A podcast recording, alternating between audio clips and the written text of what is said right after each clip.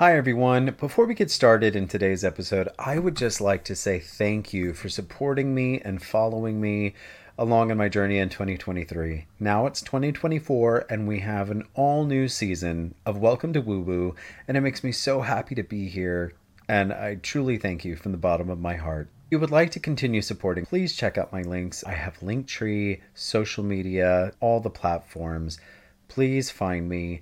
You can support for free by giving a like or a subscribe if you feel so inclined, and also leaving feedback and sending me messages and notes has been so helpful creating episodes and content that you really resonate with. So please don't stop that. Definitely give me your feedback and let me know if I'm on the right track or if there are changes you would like to see. I'm open to it. My heart is full for today's guest. I'm extremely lucky and excited to have Gary Wright, an internationally known psychic medium, but he's also known in the entertainment field for work in theater. He is a performer of stage, a director, and a dancer. He and I both connected over our professions in the entertainment industry, and that kind of leading into our foray of spiritual work. I really want to bring the guests that have had a profound impact in my life, and Gary is one of those people. Gary is a psychic medium, and he is also a teacher and tutor at the College of Psychic Studies in London. More specifically, he's my tutor and mentor, and I'm really grateful that he can be here to share more of his story and more of his skills. He might be a shared mentor of one of you, listeners or viewers. You never know. He might be your mentor too. So I hope you enjoy today's episode. Again, you can find us on all the social media platforms, and I will put all of that content in the description box. But without further ado, here we go.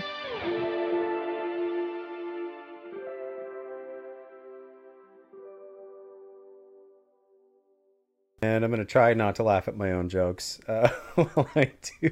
Oh, no, no. I'm telling you, like, I'm flushing now because you're my first interview. I haven't done this like in over a month, so I'm a little rusty. Oh, ground. Everybody. I know. I tried to do that before we got started, is to ground. But everybody, I want to introduce you to Mr. Gary Wright, one of my mentors, tutors. Like, you are such a pillar with my psychic and metaphysical and mediumship development. There's so many terms, but hi, Gary. Welcome to the show. Thank you so much for being here. Thank you for asking me. We've been trying to do this for a little while, but I'm really thrilled to be asked. I don't give many interviews.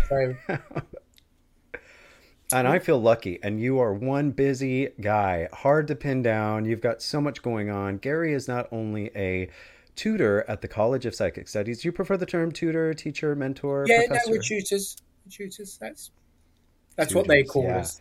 And and you're not only a tutor, and you're not just sharing your wealth of knowledge to everybody, you're also a reader as well, correct? Yes. Is that the proper term, reader? I prefer... I mean, it's interesting at the college because they call us consultants. I tend to prefer the term medium. Okay. Because what are we reading? I'm not really reading anything, particularly in the way.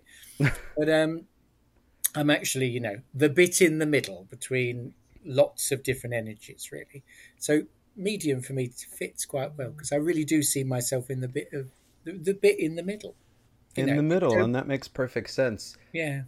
Oh, gosh. And we probably have that lag between location time, so bear with me. Feel free to rephrase things if I step on what you're saying, but you bring up a great point, Gary. I live in the land of psychics. I live in Los Angeles. You drive everywhere and there's some neon sign glowing, psychic reader, psychic readings. You are a medium, an expert in the field. Can you explain to everybody what a medium is? You just touched on it. It's in the middle, but can you go a little bit deeper with that? Well, I've just been covering this in my introductory class, because I always do in the first one I do. All mediums are psychic. Not all psychics are mediumistic. If you go to see a psychic, they're looking, for me, how I view it, they're looking at your life. They're looking at career, work, relationships, love, moving, finances, what your choices are with different situations. If you go to see a medium, they're also connecting you to somebody who's passed, somebody who is died, as lots of people say, but I would say the other side of life. So my work is bringing those two worlds together in hopefully a very grounded and helpful way. But that said, I do a lot of people do come to me, and that's not an area of my work that they want to. So they do come with their loves and hopes and dreams and, you know, all of those things that make up our daily life. So a lot of the work I do psychically, but mainly quite a lot of the work I do is mediumistically. Good 70% of my work is there. That makes sense. So, you know, I've personally, one day I'm going to get a reading with Gary. It's on my to-do list. I don't know. I was a little nervous before. Like, you know, it's like that student-teacher kind of relationship of, do I want my, you know, my mentor and my teacher to really dig into my psychic, you know, field and kind of get all the good stuff? So it's on the to-do list, guys. So how booked are you? I mean, you stay pretty busy, like months in advance. How far should people book you if they want a reading? I'm really booked for telephone work. It's June. It's June already. Wow. And it was June in December. Nice. If people are in London, then it's a little bit easier. Then it's just probably a couple of months wait. I'm booked until middle of March for face-to-face, but I offer more, and I just offer more consultations face-to-face. So, yes, and I do want to emphasize to everybody that you are located in London. So if anybody's in the UK, you know, or that side of the world, we had to kind of navigate our time zones to make this happen. And so, you know, that's also like phone readings. Just keep in mind if you are booking Gary, he is over there across the pond, as we like to say. That was not imitating an accent by any means, but I wouldn't dare do that in front of you. You can imitate. You know, as Americans, we love a British accent as Americans. It's very funny. Somebody sent me a message the other day when I was teaching them, and she said, "Oh, I just love your accent." And I don't think I have a particularly wonderful voice, but all the American people say, "Oh, I love your accent." I have American friends, and I sometimes leave them voice messages. It's charming. Yeah, it's charming. I love it. And so you were talking about reading. You know, one of the other questions that I had was, right now we're at the first of the year. Everybody wants a forecast of some sort. And I always say, well, if you want a forecast, maybe you should check out an astrologer. You know, the astrological charts and the stars might be a little bit more detailed. But what does that look like for you? Do you have those kinds of, you know, client requests with your consultations, or what's your thought on that? Yes, I do. It depends sometimes on the question. When you're looking at where you're going, quite a lot of people, sometimes people will come to see me and they'll go, "Well, what's going to happen in my life?" But they haven't got a vision for what's happening. Well, I can easily say absolutely nothing, because they're not putting any effort in. But if people say, "Well, I'm looking at doing this job," or "I'm writing this book," "I've got this play on, how well is it going to be?" There's energy with things moving. So you can tell. And of course, the great question is, does he or she love me? Well, you're only on date 3. They haven't decided yet. You know, because I can go into an energy and feel what somebody views of somebody. But quite often people are forming their own opinions. So it's not an exact science. But I'm reasonably accurate. But I try not to get caught in the end of the pier, "You'll get married in December." Very British thing, the end of the pier psychic. You know, "Oh, you'll get married in December. It'll be a lovely wedding." You know, try not to get into that space, because it's about what people are journeying towards. And the big thing often when I'm working with people, I have to say, well, what do you want? What do you want to happen? What's your aim? What's your vision? Where do you want to go? Is this the time of year when you want to start a relationship? Do you have a new project? Are you writing the book? Well, and quite often for people, it's about being seen. People don't often want to be seen. So they'll write something or they'll want a relationship. But going out there and putting themselves to be seen is a challenge. And that sometimes is quite groundbreaking for people, quite often, to really put themselves out there. And you, me, we work in around the entertainment industry. It's all about reputation. But for some people, they're not in that. That's not their world. So if they're breaking out into something different and something new and quite pioneering, they've got to be actually confident enough to be seen, to birth that project. So we can look at all of those energies and what's holding things back. Yeah. Yes. And you said see, but I'm going to give everybody listening a little peek into class, but Gary has explained a lot of his gifts come clairaudiently. And I think that's so fascinating because I'm very visual. I see the symbols, I see the signs, I see things play out like a movie. Can you explain more about the clairs, like clairaudience, and what does that mean and how your gifts work? Well, clairaudient is clear hearing. So I tend to hear spirit. And so when if somebody's come to me for a mediumship reading, I've literally got a voice in my ear saying, well, this is it, and they're my daughter, and that's what happened, and I died with this, or and this were things, and I had 4 children, and I'm now with my lots of things that make up a life. Some of them not necessarily groundbreaking, but I'll hear somebody's description of themselves. I can do a physical description. I do see things. I can feel an awful lot, but I can get a personality from a voice. And when you say a voice, whose voice is it? When you say it, is it like an inner voice? It depends who's coming through for that person. Wow. So if I'm working mediumistically and I've got somebody's mum, chances are I've got a lady of a certain age. One of the most interesting... So it's that energy's voice. Yeah. One of the most interesting sittings I had, and this is going into a book, so it's one of the rare times you'll hear me say something about a piece of work that I've done. Very cool. Thank a lady you. Came to see me, and I was standing upstairs in one of the rooms in the college, and I heard a child's voice, very evidently a very young child's voice, that said, it's 12 o'clock, and my mummy says, I've got to speak to you at 12. So I went downstairs to this lady and I said, oh, hi. And she kind of stood up and I said, well, third floor or wherever we were. And we went upstairs and I sat down and I said, I've just got this very young childlike voice and it says, you've got to speak to my mummy at 12. And she said to her daughter, speak to Gary at 12. I'll be there. And it was very evidently a very young child's voice. So once I described it as a young child voice asking for mum, she knew exactly who we were. And then other information came about, and I told her other things about her daughter. She lost a daughter. Her daughter had died at 5. And she's put that in a book because there's been a whole journey because her daughter had a very, very rare complaint. And I don't know when the book's coming out, but she's writing it at the moment. So... In that, you get an awful lot of personality. So you know that the person sitting in front of you is mum, and this is a daughter. But it was a very interesting one because you just go back and ask questions,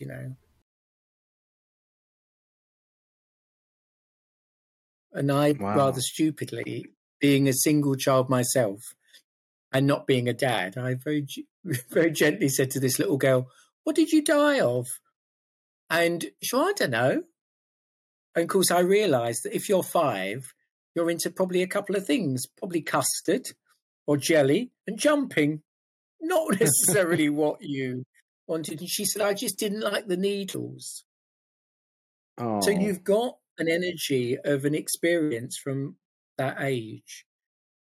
And that's very evident sometimes.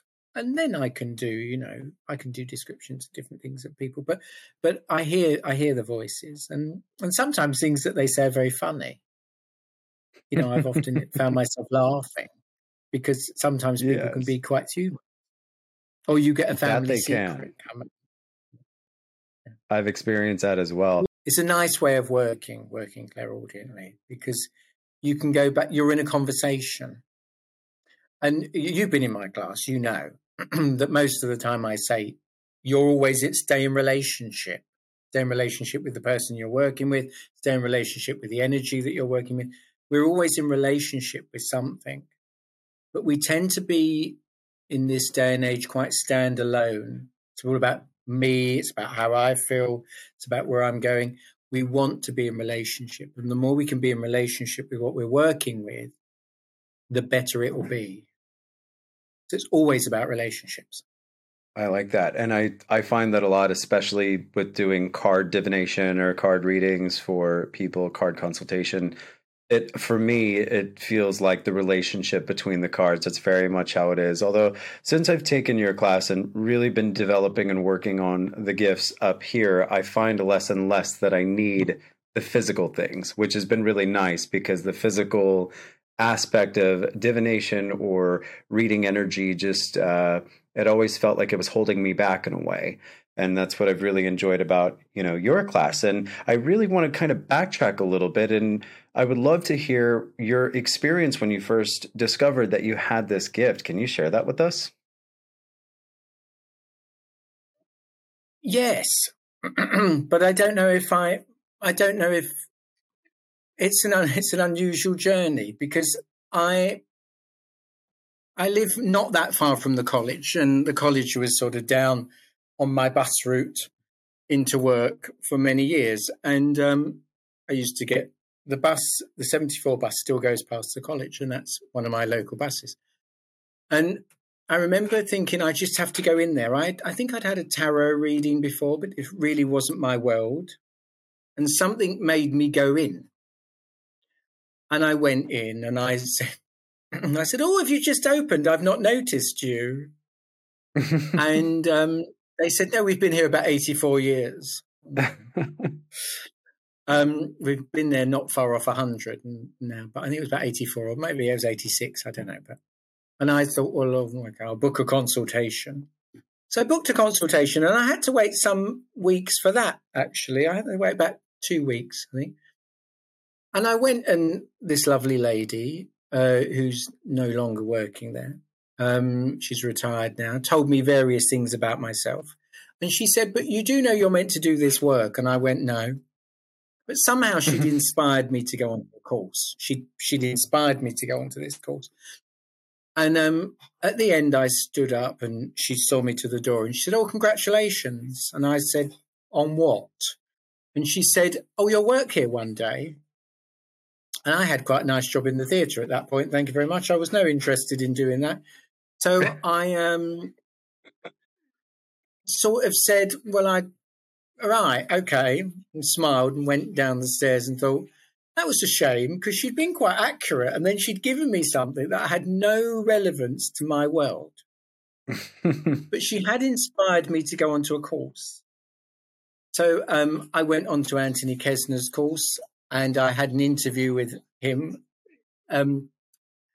Certain levels still we interview. And I just thought, oh, I can do that day and I can do that thing. And he looks all right. Typical me.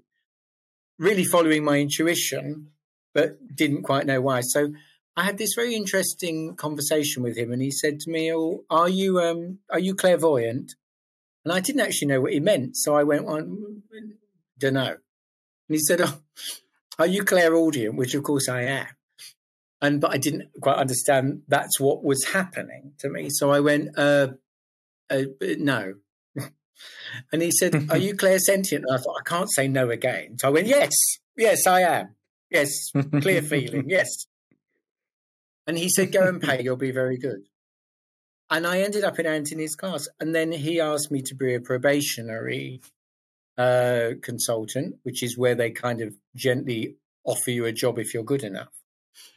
It's a bit different now, but in my day, you had to wait for somebody to leave if you passed your probationary, and then a position opened up and you didn't get their job, but you got the space.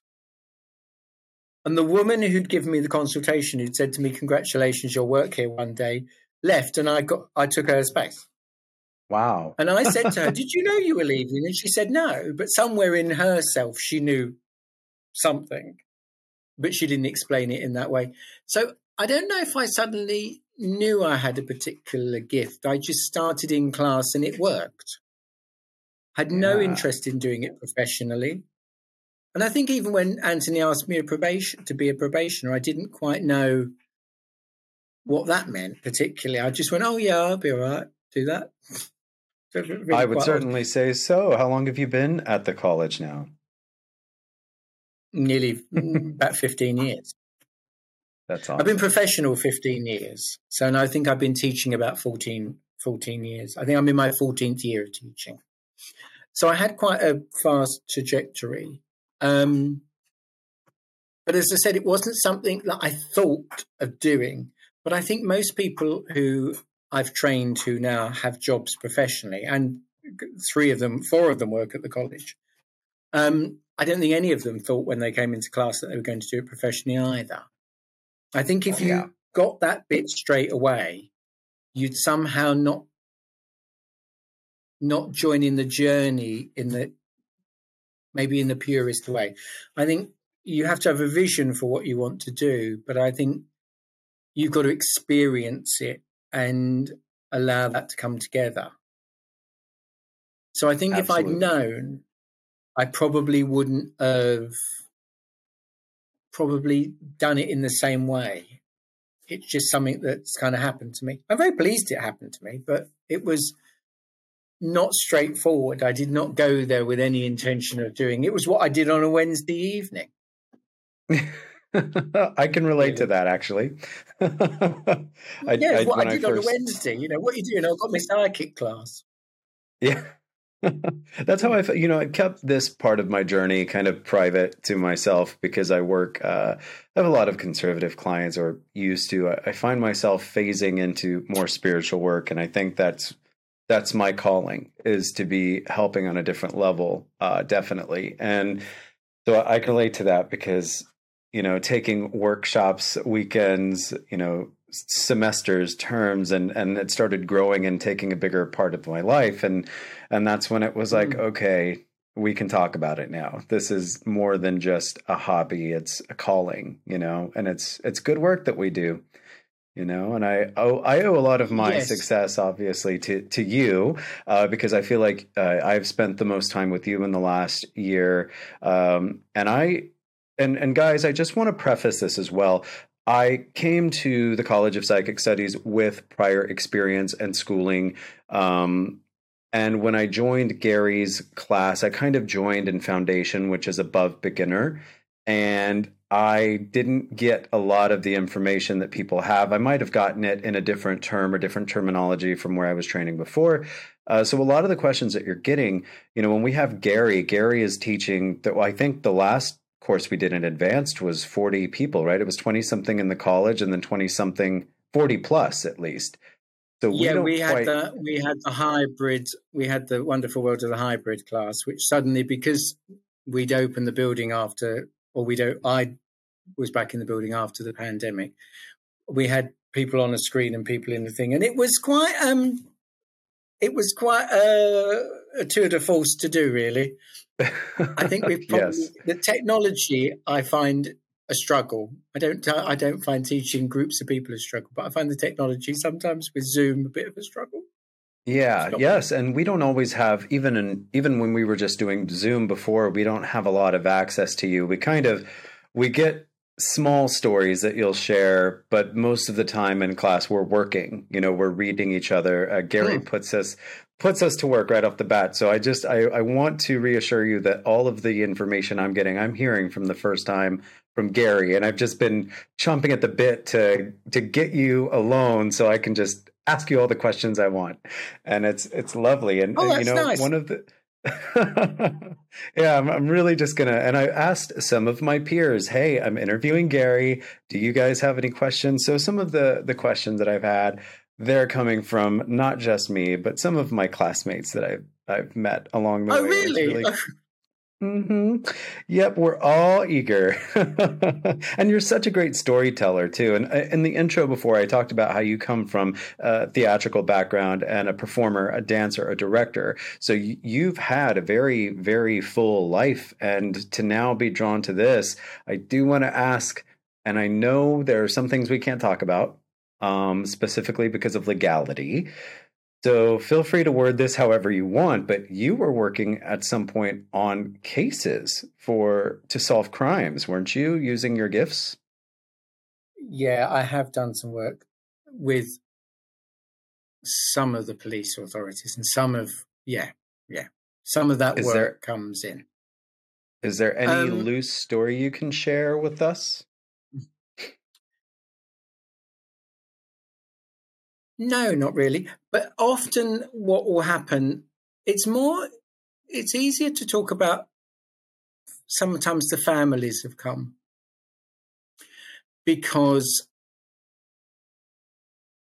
crime and law deals with fact. We deal with experience and emotions. So sometimes when people have lost somebody through a murder or a natural disaster or a terrorist attack. Oh. We've had all of which I've covered. They want to know that passing was easy for people, or they want to know the circumstances, or why they were there, or why that happened, or but they shouldn't have been there that day.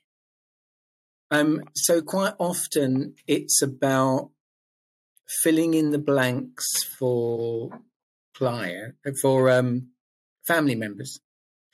The other stuff that is sort of, often, sometimes things are unexplained, and lawyers, detectives, people in that world often follow their intuition, so they're quite aligned with what we do. Why does you see the crime dramas on the telly? Let's put it on the telly. But we see the crime dramas on the telly, and somebody suddenly will look through a piece of paper and it will all unravel or it will all link up. Well, they've gone there on their intuition. Yep.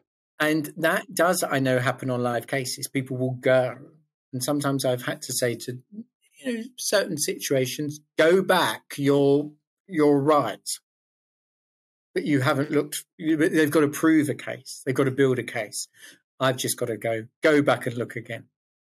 And various high-level missing children have hired psychics, not necessarily me, but hired psychics and mediums to work on cases individually as well. So we get used more. Yeah, I remember hearing a couple of, maybe a year or so ago, Paris Hilton's dog went missing. Paris Hilton of the heiress, and she lives here. And several of my peers that work, because I do read for a metaphysical shop here in town, the Green Man people. Shout out to my Green Man family, but it's one of the better go-to spots here in Los Angeles for readings. And yeah, some of my peers were getting called by Paris Hilton and her team of assistants to find her missing dog and find what happened to it. And some of it was televised on her series that recently aired on Peacock. And it was just kind of comical, some of the things that people were saying happened to her dog. And I thought it was funny. Yeah, missing animals is another one. You get a lot of those. I know. And guys, I'm not, I have a dog. I'm very close to my pet. So I'm not shaming anyone at all. I was just kind of laughing at the people that call themselves psychics giving out what I would consider reckless information. It's kind of one of those things that's embarrassing to the community and makes us look bad. So now I think what weighs heavy, it's often a lot of responsibility. Really is. The responsibility when you're giving information across is really key, which is why I'm very strict in classes. You know this. When people go into advice, I don't think psychic and mediumistic work comes into you should, you must, why don't you consider. It doesn't tend to come right through that. You're looking at a series of set of energies, and if you take one path, what's the outcome going to be? And if you take another path, what's the outcome going to be? It's up to the person to choose that at that point. It isn't about for us to say, well, I definitely do this. And it's that responsibility that you need to put into place very, very strongly. So, yeah, I hear an awful lot of sometimes, not in my class as much, but I often hear people, I went to a psychic and they told me this. A psychic told me I'd never have a relationship. Well, that's just poor, because everybody can change and everybody can expand their life and everybody can create what they want. I'm a great one for nothing is completely fixed. There are some things that are fixed, but other things are very, very pliable. And if you apply yourself, I think people can really, really achieve quite a lot, actually. So I think that's so important to hear. That's not going to happen. Yes. Well, who says it's not going to happen? And free will, right? I mean, free will is a thing, yeah. I think. Yeah. Yeah. No, just if I'm talking to somebody's granny and granny says, oh, don't marry him, I don't like him. Well, maybe granny never liked that kind of person, but it doesn't mean that actually you need to follow it. Maybe you need to reflect on it and think it's, but it doesn't mean you have to absolutely follow it. You know, some people's opinions are people's opinions. Just because somebody's passed, it doesn't mean that they always lose those. Absolutely. Good advice. You know, one thing I would love your opinion on is it's like a joke with us in the States. Some of my friends are now taking your courses, and I hear them say the word channel a lot. And I know that word kind of makes you cringe. I can see your reaction. What are your thoughts on, are they confusing channeling with trance? I mean, I saw now on Amazon, there's a television show called Channeling, you know, a series. So that's a big word. It has a lot of different meanings, but what is the place? What are your thoughts on channeling? Can you clear that up for us? This is where everybody switches off after my reply, but I don't know. It's interesting. I think it's quite sweet, a very American word, really, channeling. It wasn't something that I kind of ever experienced until I started noticing American people saying it, channeling. And I was like, well, what's that? Oh, well, there, you know, I'm getting the download. And I'm like, oh, okay. It's a big word right now. It's all not the new age. Yeah, download. I'm getting a download. It's not that I don't understand what they mean, but trance was a type of physical mediumship, which during the sort of 20s and 30s, everybody did. And it was a way of working, physical mediumship. You know, your voice would be taken over by a spirit, and the spirit would speak through you. And often they sat in a dark cabinet, and it's not an easy way of working. There's not many people who teach it, and there's not many people who want to really train in it. It takes a long while. I'm trained for trance. I sat with lovely, she's retired now, lovely tutor at the college, Elizabeth Roberts, was my trance teacher. I sat for 2.5 years. And you're literally sitting in a dark room and you wait for something to happen. So you've got to be incredibly patient and incredibly disciplined, and sometimes nothing happens, and sometimes you might get a couple of words and then you get in the way, or the student gets in the way and tries to add something in because they want to keep it going more. And so it's a very kind of precise way of working, and that's probably quite old-fashioned in some ways now. It's not easy. Sometimes the voice changes, so people are now kind of getting into very much channeling. And I don't say the information is bad or wrong, and I think anything that helps people reflect and move forward is very, very key. But for me, when I say to people, well, what are you channeling, and they can't answer me, that's where it goes a bit wrong. You're asking me to really follow you, and I say, well, what are you challenging? All the higher energies. Well, the higher energies of what? Family members, angelic realms, god and goddesses. I don't mind extraterrestrials. I don't mind what you're channeling, but I'd like to know. Yes. Because if I'm going to base some of my decisions on it, I'd like to know at least where they're coming from. So that would help. It comes into a way. I think also it slightly meant that you could say things. I think some people can say things if they're channeling, and then go, "Well, I don't have to take responsibility for it." Mm-hmm. I think again, bad work sometimes means, "Oh, well, I was just was channeled to me. It had nothing to do with me." Wow. So okay, that's not necessarily a clear way of doing it. But it's, there's lots of words that you use in America that we don't use here. And I think trance is quite a scary word. Is it? It kind of sounds not, well, like it, you know, it's giving me hints of the old school seance. Is that kind of the same thing? Yeah, like, and that's how it would have been done. Okay. Yeah. Yeah, definitely how it would have been done. So, and maybe that's not a necessarily attractive way of working now. But if you're working at a really high level, you can give your voice over and you can do that. But it takes a lot of work. It takes a lot of work. It takes a lot of discipline. It takes a lot of grounding. It takes a lot of training. And then when people say to me, oh, well, I'm channeling this and I'm channeling that, and they've been doing it for 5 minutes, sometimes I go, really? But also I can sometimes see if the energy is them or it is actually working. And sometimes that's, I don't necessarily go up to somebody and say, oh, I don't think your work's any good. I wouldn't dream of doing that. They're having a go. And for and whatever they're saying, for somebody, that's going to help them move their life forward. So there's a place for it. But it is, yes, it's when all you American people come through and go, I'm channeling something. And I think, ooh.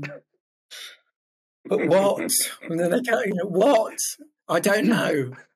Well, that's rubbed off on me because, you know, my schooling and my time with you, and it's kind of funny, and I catch myself doing it too. It's funny. But, you know, I'm curious because in class, you have us ground, right? I think my favorite part about our class, honestly, is getting into the zone, you know, getting prepared and ready to receive messages, in which we ground, and then you lead us through a meditation and we kind of open up and we're ready to, you know, be a vessel, I guess, for spirit to receive messages. What can you explain to me? Because like I said, I kind of bypassed your beginner class, but can you explain why we do that? Like, what is the purpose of that? Please clear me up on that one. Well, I think if you're psychic and intuitive and a medium, naturally you're kind of working in that world all the time a little bit, you know, never really completely off. Yes. But for me, and I open up in the same way I open all you up. I don't hide anything. So for me, I'm coming in and I'm going, right, I'm ready to work.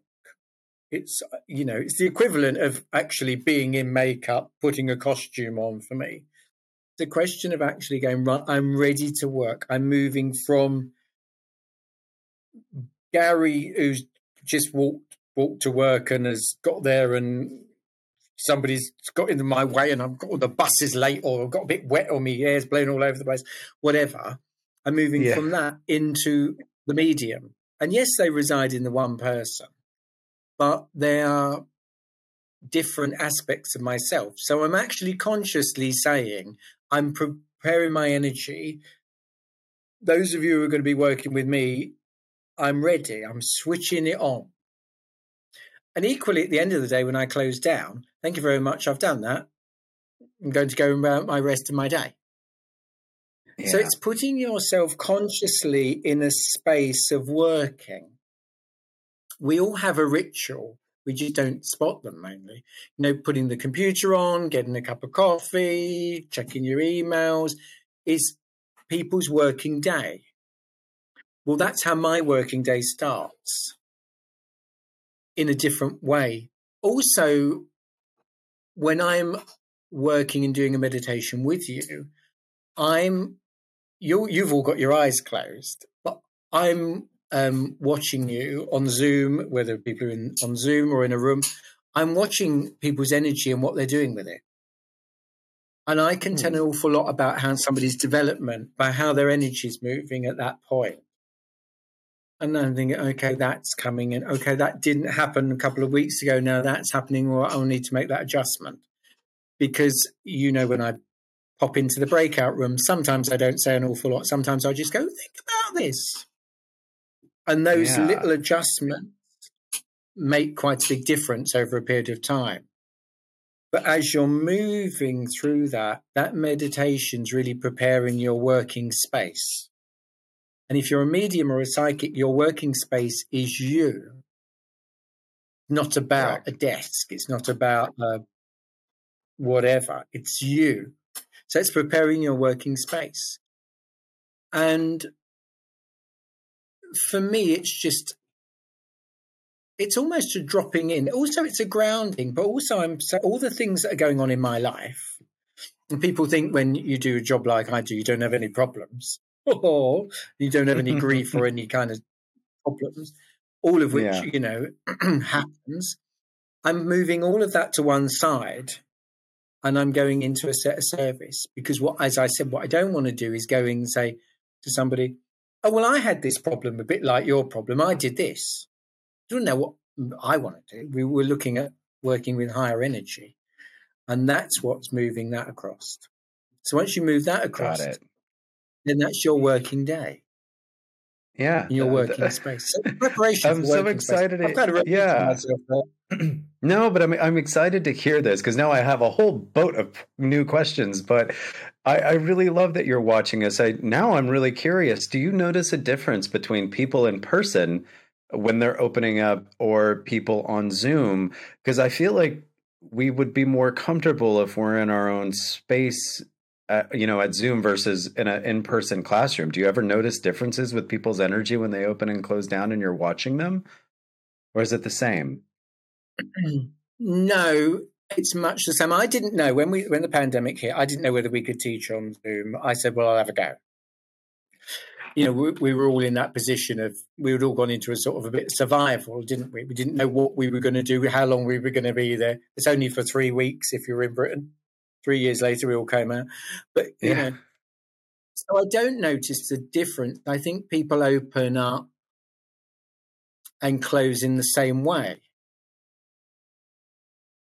The level of work on Zoom has been really high. I've been surprised. And because the people around the world, America being one, didn't have access to teachers like myself, you've grabbed the opportunity.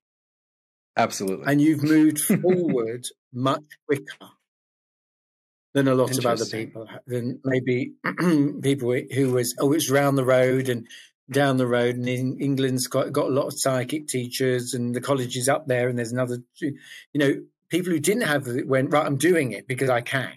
Yeah. So I don't think there's any difference, but I think the commitment for people who haven't had access to the work is high. And the benefit of the pandemic is that we've now got people all over the world. As I said, I struggle with the technology because when it goes wrong, I'm stressed. Same here. The level of commitment and work, I think, is pretty much the same.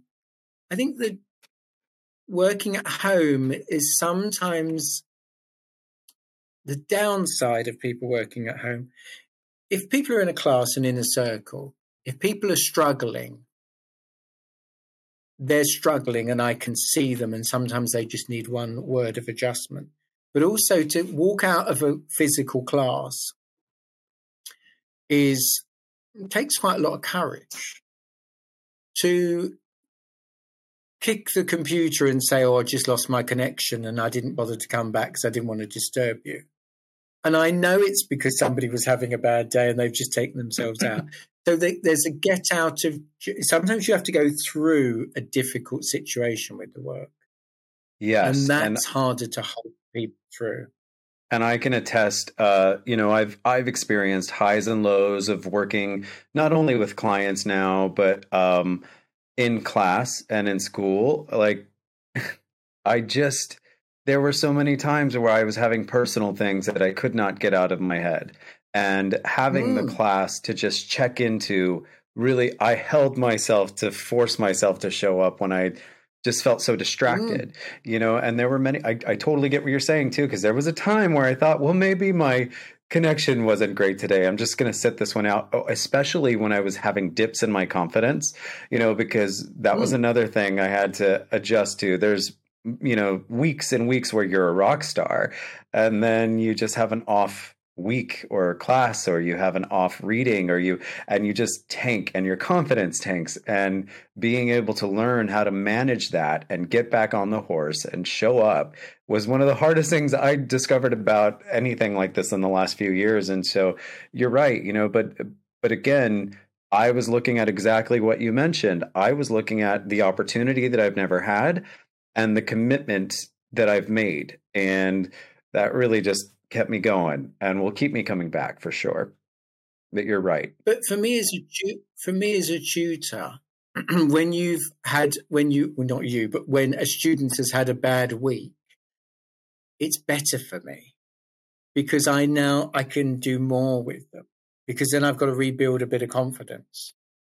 But also, it's not that they've had a bad week. They've come up against the limit of their psychic ability or their mediumistic ability at that point.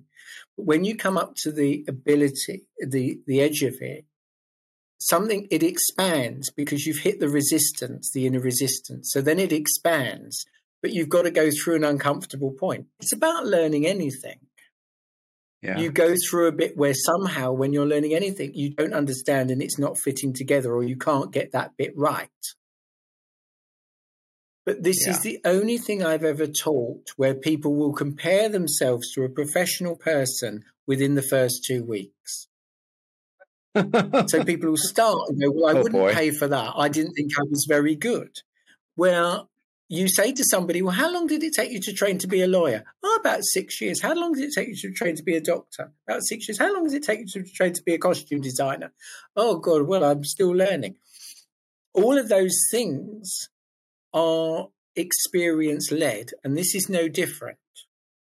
But people's comparison, but it's also, it's like the fool in the tarot. I'm not a great tarot reader, but the fool in the tarot steps off the edge of the cliff, doesn't quite know where it's going. And I don't know when I sit down to my working day whether I'm going to have a nice, happy family situation where everything was wonderful, or whether I'm dealing with a really grisly murder or somebody in terrible situations, or people who are in domestic abuse or sexual abuse, or I don't know what my day is until it happens to me. There's not many jobs that are completely like that. You roughly know what's coming at you. It could be a day where you laugh. You have a day where you think, well, I could have cried with everybody there, because life is so hard for some people. That is always the risk of working psychically, mediumistically. And that's why going through that difficult moment is really, really key, because it expands and you strengthen. And in strengthening, you realize that you can go through it. When I'm training, when I'm taking in probationers at the college, Hernan Cotroni being the obvious one because he works in the classes, so you know him. Yeah. He was in the physical class with me when he was living in England. He had a run of suicides. Every time he sat with somebody was coming through that committed suicide. He had about 3 weeks where it was 4 weeks, where every time he sat down, two classes, and he said, how many suicides are in and around him at the moment? Wow. Because he needed to experience that, because he was moving into professional space to work. So sometimes spirit will give you a set of challenges because the medium's up for it. Yes. Yes, it does. We hold the space physically for you to develop, and we can give you the techniques to ride that out. But a lot of the work and the development work is done spiritually with your guides, your helpers. They know where they want you to get to as well. Sometimes we get told that. Sometimes it just happens. You think, okay, they're doing this now. Okay, I wonder when that was going to happen. So there's a development both sides. There's a development with us as tutors, but there's a development with spirit as well. Well said. And for anybody listening who might be scared about talking to dead people, for lack of a better term, or, that's their understanding of mediumship. I know it's way more, but there's a lot of people that are just kind of finding this topic. Would you say that there's things to be afraid of out there? Or, because I feel like a lot of people might be scared of it. Is there anything you can share that might make them less afraid, or I don't know, I feel like the scarier side is dealing with humans than spirits, honestly, but what's your take on it? I know where you live, and sorry, Hollywood, but you've got a lot to answer for on this one. They sure do. But equally, the disaster movie or the serial killer, people don't assume they're going to encounter a serial killer, mainly in life. Yeah. But they all assume that they're going to be infiltrated by some dark spirit because the films have said that. Yes, there are energies that are challenging and difficult. But as you said, it's only an energy, and there's energies in life that are challenging and difficult. No one is scarier than the other, but we tend to, because one is unseen, we tend to fill in the gaps. Yes. And we think, well, if it's a spirit, it'll come through the window, and even if I've locked the windows, it will still get in and attack me. So because that's what the films say. Yeah. Where if your energy is very grounded and very closed when you're not working. I hear a lot of people say to me at the moment, I've had an entity removed. And I'm not a healer, and I look and I think, you haven't had an entity removed. You've had a bit of stuck energy removed. Yeah. You wouldn't have an entity in you unless you were doing high-level witchcraft. And you were bringing those things in. Well, most people aren't. But really, you're always in relationship. There's spirits around all the time. We just don't necessarily see them all the time. So it's a question of being very grounded, but putting yourself through a proper training gives you all the key to work with any difficult energies. As you said, there's difficult people in life. You know, yes, there's difficult energies in life. And as somebody who is associated and works or interviews or befriends high-level witches, I think it's also important to know that people that do practice any kind of ritual, ceremony, belief system in which they're invoking or connecting to different higher things, it might be a little scary to some people. Those people are obviously practiced in it, right? So that's a different set of people. Totally. we're talking about the common. Yeah, it's the person that's gone to see the healer, and they said you've had an entity removed. Well, they wouldn't. Most people wouldn't have had an entity unless they were putting themselves in that place. And if you're working with people who can summon those energies, they know how to protect themselves. I mean, I'm a great fan of the witch and the pagan. I mean, they all come to see me. I love it. Because they're used to working in a different dimension. So there's an openness to energy, which for some people, they don't understand. So, yeah. I mean, I also work at the Atlantis Bookshop in London, which is the oldest occult bookshops, one of the oldest occult bookshops in the world. And we're 102, I think. Maybe 101, wow. 102. And I'm working there tomorrow. I didn't know that. That's so cool. And it's... You know, so all of that all the magical community come and talk to me anyway. So it's not a particular problem, but what is there's a lot of fear, and there isn't anything to really be frightened of if you're following a set of really good disciplines and you're working well. So this is why I say, you know what Hollywood films are like. How many people, when there's something really scary in the... You know, most people, it's in the house. So what I'm going to do is I'm going to run into the woods. Most people would run to the nearest bright place, wouldn't we? But that doesn't make a good film. It doesn't make a good film. Does not make a good film. They have to have the storyline. Yeah, and that was another fascinating thing about reading folks from different parts of the world. Some of the people that have really interesting ancestry or ancestors who worked in different spiritual crafts or belief systems, pagans, druids, all different types of communities. When I read these people, some of the energies that come through and sometimes otherworldly things that come through, it's so fascinating. I love it. I'm like, oh, we don't have that here. That's really cool. Like, oh, that's nice. That's very regional. No, and that is also to do with the ancestors of the place.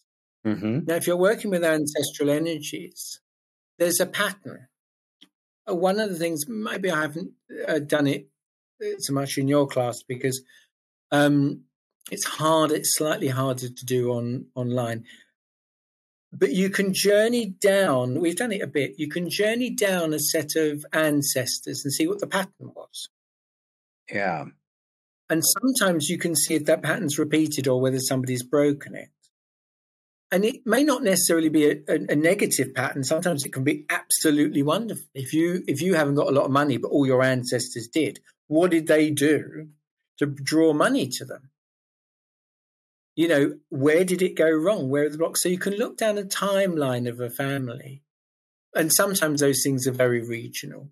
And sometimes there are things that are very cultural. And you have to understand that as a medium as well. What culture are you really working in? You can't, and that's why not going into advice, just allowing what's coming through to be put over really well is really key. Because sometimes there'll be cultural shifts. You know, absolutely. I had a lovely, lovely Russian girl and in a foundation class at one point. And foundation class people are just, you know, you remember it, people are just very happy to get what they've got. And we really encourage that. Just say what you're getting and things. And everybody used to say to her, I've got a lady here in a big fur coat. And she'd say, well, this is Russia. Everybody wears a big fur coat. It could be anybody. And people were not wrong, but you need, you know, that's where you have to, that's one of those limits that you have to go beyond. Yeah, and the subtle eventually details. People could, but she ended up being told regularly, there was a lady in a big fur coat. Well, do you recognize them? Well, yeah, but it could be my grandma, it could be my mum's mum, it could be my auntie, it could be my dad's mum, it could be everybody's Russia, everybody wears a big fur coat. So for London, that would be something quite extraordinary. For Russia, it's not. Yeah. So you need to kind of, but eventually you start to understand that there's a cultural thing as well, and you have to sometimes factor that in. That's so true. And Gary, as we start to tie this up, I just, again, want to thank you for being so generous with your time and your education and energy. Lovely. For the listeners. And do you have any words of advice or wisdom you would like to share for anyone just kind of discovering mediumship or psychic abilities? Any wisdom? It's actually very natural on a person. It's very, very natural to be able to be mediumistic, intuitive, psychic in some level. We've lost that. I'm old enough to remember a time before mobile phones. Yeah. So you'd go and you'd stand there and you'd wait for your friend to appear and you'd go, oh, they're just stuck on the train. They'll be here in a minute. And sometimes you might wait 15 minutes, but you knew they were coming. You could feel them coming. If somebody is late by a couple of minutes, we're looking at our phones going, where are they? Where are they? We're not trusting ourselves. We've given our power away. So it's actually very, very natural to be very intuitive and to follow it. So it shouldn't be scary. So if somebody's interested in do it, go and book yourself on a class, go and book yourself on something. Because if it's calling to you and it's caught your attention for a reason. Why did the building that I'd gone past for 20 years on a bus suddenly appear to me? Mm. It was the right time. So follow it and explore it and see where that is, because it might mean that you just do one little course or you just go and have one sitting or consultation with somebody, but it will start something in you. And starting something in you that's very, very natural will enable you to journey forward. And it doesn't have to be scary, it doesn't have to be difficult. It just is about acknowledging something that actually has been done for thousands of years. You know, yeah. I mean, probably in one of the oldest professions in the world. I mean, I know there's a couple of them, but I'm definitely in one of them. Because people have always gone to oracles or psychics, because people have always needed another perspective. So it isn't necessarily scary. It's actually quite wonderful. And your life changes. People get married in my classes. People go out with people. People have written that book. They've never been able to get that job. They've done things because they've moved past a limit in themselves somewhere. So when you move past a limit and you think something's not possible, you realize you can move past another limit in yourself. Yes, yes. So the world opens up in a different way. Absolutely. And I resonate with that because I feel like I was constantly, and sometimes still do, but not as much because of your class, always getting in my own way and having to step out of my own way to just let freedom kind of happen, you know, especially mediumistically. We're our own worst enemy when we're starting out because we're questioning everything. We're questioning the validity because well, not all of us, but for me, it just felt like I didn't trust that part of my intuition. And I just really had to step out of my way. So I resonate with that. And that is, it's a surrendering thing. Yes. And as a society, we're not very good at surrendering. And I'm not very good at surrendering. There's been a big journey. Certain people are going to be listening to this and laughing quite a lot because I'm talking about surrender, because I was the one person who didn't want to do it. But when you can surrender to situations and trust, which having to work psychically, mediumistically enables you to do, because as I said, you don't know what's going to the next thing that's going to come out of your mouth sometimes. That enables a freedom in you as a person. And that freedom to trust and go with a certain amount of fluidity in life is only a good thing, really. And we need to, as a society, there's not enough people doing this work, working at a high enough level to really help, which is why my commitment to teaching has always been very, very high, because I know it will move past people and somewhere somebody's life changes. And that's rather beautiful to watch. Yes, it's beautiful to be a part of as well. And I thank you so much. Can you tell us how, we can get a hold of you or find you? Is it through the college, or how can folks reach you? The College of Psychic Studies is the best way to get hold of me. If you're looking at training, the College of Psychic Studies, if you're in London, we are doing some physical working, or if you're in the Southeast, we're doing some, face-to-face working. People can join on Zoom. This term, the classes start, they start in a couple of weeks, just at the end of January. But then there'll be the courses will be up at the end of March for May, and then the end of July for September. So there's a rolling courses going on. Consultations go on. If it says register your interest, because people do sometimes have to cancel. And then when you cancel, there's a natural kind of opportunity to book. If you're in London there's things at the Atlantis Bookshop. They have a very small website, but under events, there's some things that I'm doing there will go on there. Great. Or you've got my Instagram, another way of getting. I will put all of the links that I have in the description box as well, guys. So, but I just, wanted to give you a chance to share all of the Gary entries of how we can get Gary, because I can't get enough of Gary. Oh, I can't get enough of you. You're delightful, as many of my students are actually. They're delightful, and the good thing about my job is I meet people from all over the world on both sides of life. I've met some very interesting people, spirit side, I was going to say, and some very interesting people who will sit in front of me, none of which I'm going to ever talk about. But I've met incredible people all over the place. So it's always a joy, actually. And people sometimes, come back years later and say, oh, do you remember me? And of course I remember you, especially if they've been a student. Which is delightful, really. But it's lovely to see how people's lives go forward. I bet. Well, thank you so much again. And we'll have to get you back at some point. And to find out more about today's guest, please check out the links in the description box. And I really hope you enjoyed today's episode. Until next time, Woo family,